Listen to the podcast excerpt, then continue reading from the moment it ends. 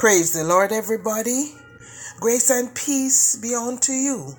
This is your moment in the Word with Evangelist Hyacinth Staple Reed. My thought is entitled, When We Forgive, We Heal.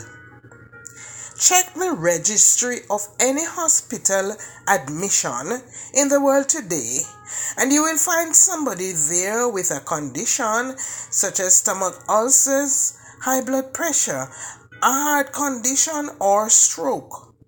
At the root of these problems is not an inability to forgive, but a refusal to do so. All of these persons have been hurt by a family member, a community member, a co worker, a friend, or a believer in the church.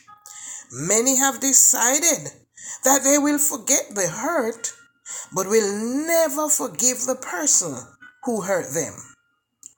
Forgiveness, my friend, is not an option, neither is it a weakness. Forgiveness says you are given another chance to make a new beginning. It is the first step to healing. To forgive is to set a prisoner free and discover that prisoner is you. Monica was sexually abused by her stepfather as a teenager.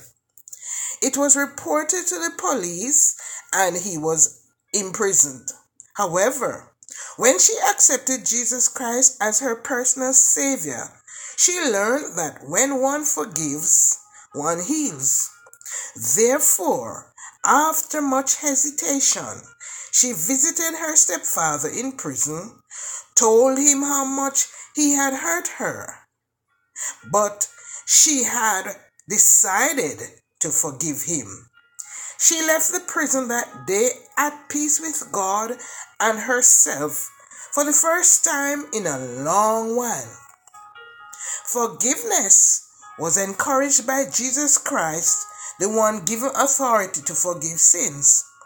In St. Matthew 6, verses 14 and 15, he says, I quote, For if ye forgive men their trespasses, your heavenly Father will also forgive you.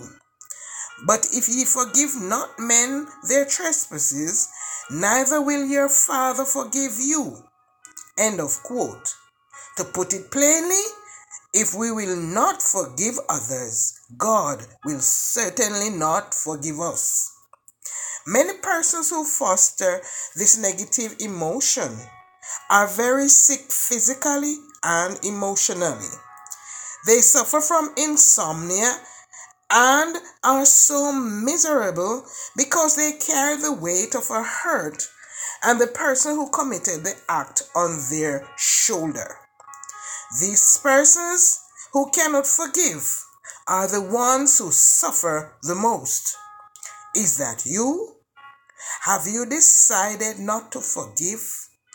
Will you allow it to rob you of spending eternity with Jesus Christ?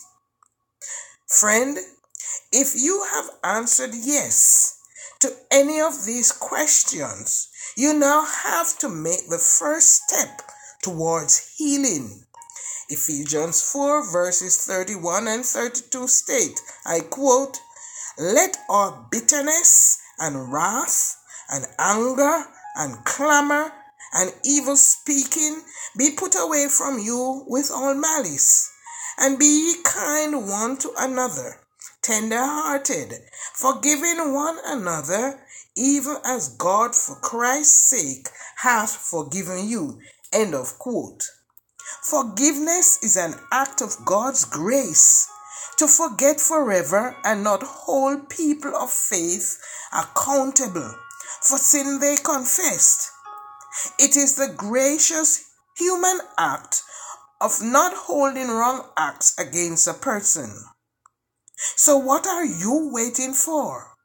It will not be easy, but forgiveness is a new beginning. Psalm 139, verse 2 reads, I quote, Search me, O God, and know my heart. Try me and know my thoughts, and see if there be any wicked way in me, and lead me in the way everlasting. End of quote. It is time to let go the pride and the hurt and forgive those who have wronged you so that you can be healed emotionally and physically. Then and only then will you experience peace like you never had before. You cannot serve the Lord while holding wrong acts against someone. When you forgive, you heal. And when you let go, you grow. Let's pray. Dear Lord, help us to acknowledge those we need to forgive and do it. Forgive our sins and purify us from all unrighteousness. As we begin this healing process, make us whole again. In Jesus' name we pray. Amen. God bless you. Do have a wonderful day. And remember that when we forgive, we heal.